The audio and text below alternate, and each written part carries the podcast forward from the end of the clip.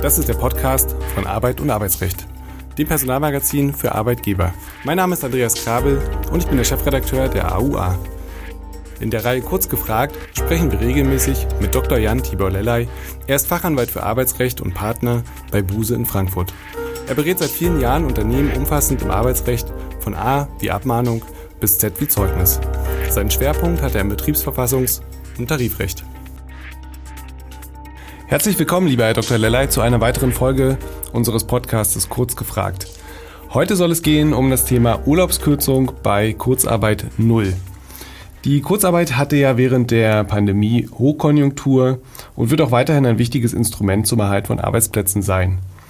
Wie aber wird äh, der Jahresurlaub berechnet, wenn für Arbeitnehmer vollständige Arbeitstage ausfallen? Ähm, dazu gab es ein Urteil des Bundesarbeitsgerichts. Wie war denn hier der Sachverhalt?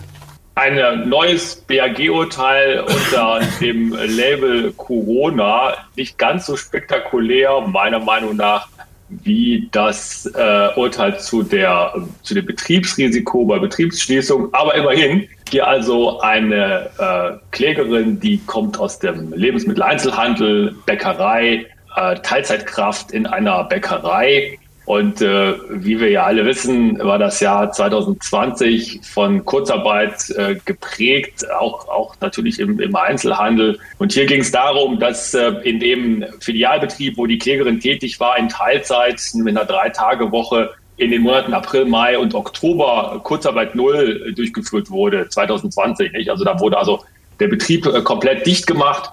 Und dann ähm, sagte die Arbeitgeberin, naja, ähm, weißt du was, das muss sich auch auswirken auf deinen Urlaubsanspruch. Äh, du hast nämlich aufgrund deiner Teilzeittätigkeit hier bei uns einen Urlaubsanspruch von äh, 14, 14,5 Tagen und den kürzen die dir jetzt aufgrund der Kurzarbeit im Jahr 2020 auf elf Tage. Und damit war die Klägerin nicht einverstanden und hat dagegen geklagt und verloren. Wie war denn da die Argumentation auf beiden Seiten? Ja, ich denke, die Klägerin hat auch meiner Meinung nach nachvollziehbar vor allen Dingen auf das Argument gesetzt, dass sie sagte, äh, wie äh, kann das sein, dass mein Urlaub äh, gekürzt wird? Letztendlich ist ja die Kurzarbeit nicht das, was ich mir habe einfallen lassen. Ich habe sowieso dadurch Nachteile. Ich habe ähm, Vergütungsausfall. Und da kann es ja nun doch nicht noch on top sozusagen kommen und mir dann auch der Urlaubsanspruch noch gekürzt werden. Und äh, die Arbeitgeberin naturgemäß hat das genau umgekehrt gesehen, sonst hätte sie den Urlaub ja auch nicht gekürzt. Und ähm, ich finde, es ist interessant, wenn man liest jetzt in der aktuellen Pressemitteilung des BAG, äh, da steht dann der entscheidende Satz, aufgrund einzelvertraglich verarbeiteter Kurzarbeit ausgefallene Arbeitstage sind weder nach nationalem noch nach Unionsrecht mit der Arbeitspflicht gleichzustellen. Und das rechtfertigt dann eben die unterjährige Neuberechnung des Urlaubs. Das ist das Argument der Arbeitgeberin gewesen und dem ist das BAG auch gefolgt. Insofern auch für viele keine große Überraschung, aber dazu kommen wir später noch. Ich würde gerne erstmal wieder grundsätzlich ähm, äh, die Frage stellen, wie wird Urlaub eigentlich berechnet? Welchen gesetzlichen Mindestanspruch gibt es und ähm, was wird praktischerweise normalerweise vereinbart? Ja, wir haben ja ein ganzes Gesetz äh, bekannterweise, was sich mit Urlaub befasst, das Bundesurlaubsgesetz. Es gibt übrigens auch, aber das wissen viele natürlich, unsere Hörerinnen und Hörer, beim BAG einen ganzen Senat, den berühmten Urlaubssenat, der sich nur mit den Urlaubsfragen befasst, nicht nur, aber überwiegend.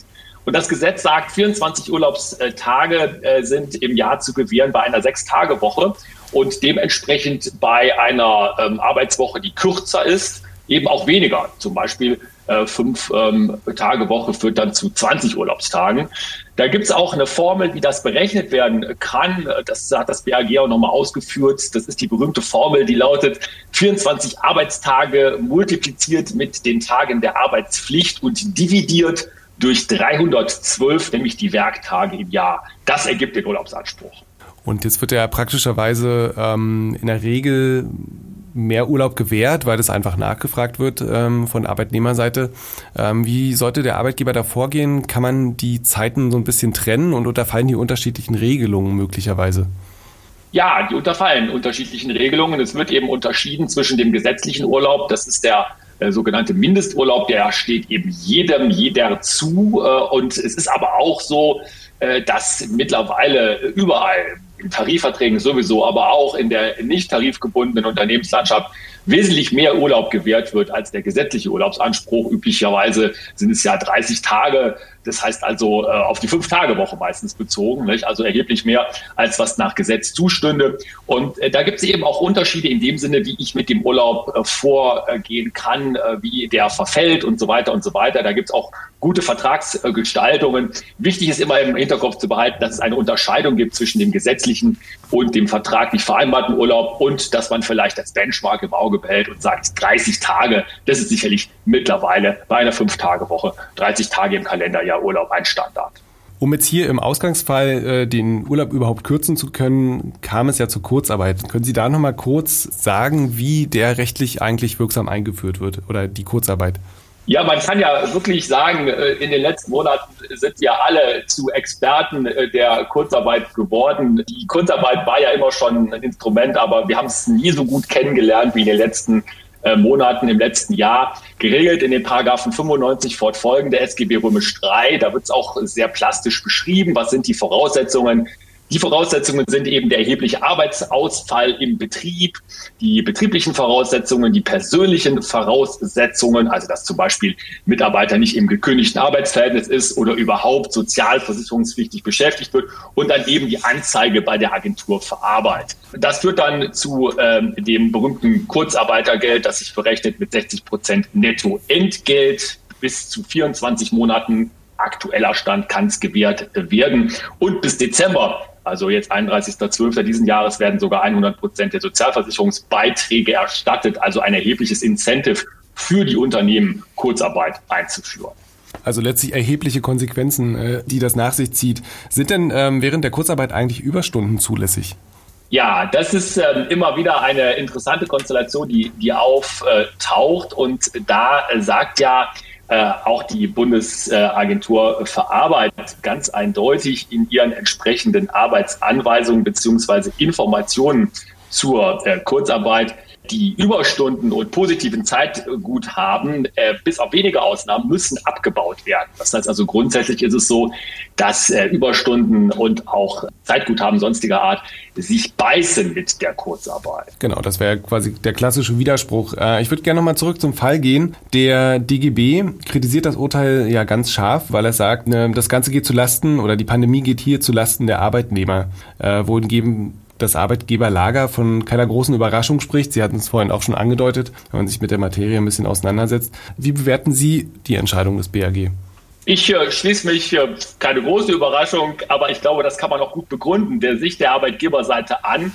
Äh, ich kann verstehen, dass der DGB hier äh, Kritik übt. Das muss er ja auch äh, tun. Ähm, da gibt es ja auch vielleicht andere Gründe, das zu tun. Das sind nicht immer juristische. Aber wenn man sich das mal einmal anschaut und wenn man sich jetzt eben auch einmal anschaut, wie der Urlaubsanspruch auch rechtlich bewertet wird, dann muss doch einfach die Ausgangslage klar sein, dass man nämlich sagt, der Urlaub dient ja der Erholung. Und wo ich keine Arbeit leiste, da habe ich auch untechnisch gesprochen auch keinen Urlaubsanspruch in Anführungszeichen nötig. Das heißt also, in dem Augenblick, wo die Arbeitspflicht runtergefahren wird, muss auch proportional der Urlaub äh, runtergefahren werden. Das ist aus meiner Sicht zwingend. Ich glaube auch nicht, dass das Argument zieht, dass es auf dem Rücken der Arbeitnehmerinnen und Arbeitnehmer ausgetragen wird. Immerhin ist die Kurzarbeit ja ein Instrument, äh, was sehr stark auch gefördert worden ist und Arbeitsplätze erhalten hat. Ich glaube, wir haben hier faire Lösungen. Also insofern raten Sie wahrscheinlich auch Arbeitgebern eher nicht dazu einzuknicken und zu sagen, ja, lieber Arbeitnehmer, das ähm, ist zwar rechtlich so ähm, in Ordnung, aber ich gewähre dir trotzdem den Urlaub. Also ähm, finden Sie, man sollte da äh, Kante zeigen oder vielleicht doch dem Arbeitnehmer entgegenkommen? Ich glaube, man sollte mindestens äh, verfahren nach dem alten Spruch von JF Kennedy und sagen, tu Gutes und sprich darüber. Das heißt also, wenn man nun entgegen dessen, was ja rechtlich notwendig ist, den Urlaub gewährt, also den vollen Urlaubsanspruch auch in der Kurzarbeit, dann sollte man das ganz klar kommunizieren in der Belegschaft. Das ist ein Entgegenkommen des Unternehmens, das ist ein Incentive, das kann sich ja lohnen zum Beispiel Stichwort Unternehmenskultur, einen rechtlichen Anspruch gibt es nicht. Ich kann gut verstehen, wenn Unternehmen sagen, nein, wir kürzen. Wenn man dann nicht kürzt, sollte man mindestens klar betonen, dass es darauf keinen Anspruch gibt und dass es ein Entgegenkommen der Arbeitgeberseite ist. Kommt dann wahrscheinlich auch auf das gelebte Miteinander im Arbeitsverhältnis an. Vielen Dank, lieber Herr Dr. Lellay, für diese Folge und wir hören uns beim nächsten Mal. Tschüss. Tschüss, vielen Dank, Herr Krabbel.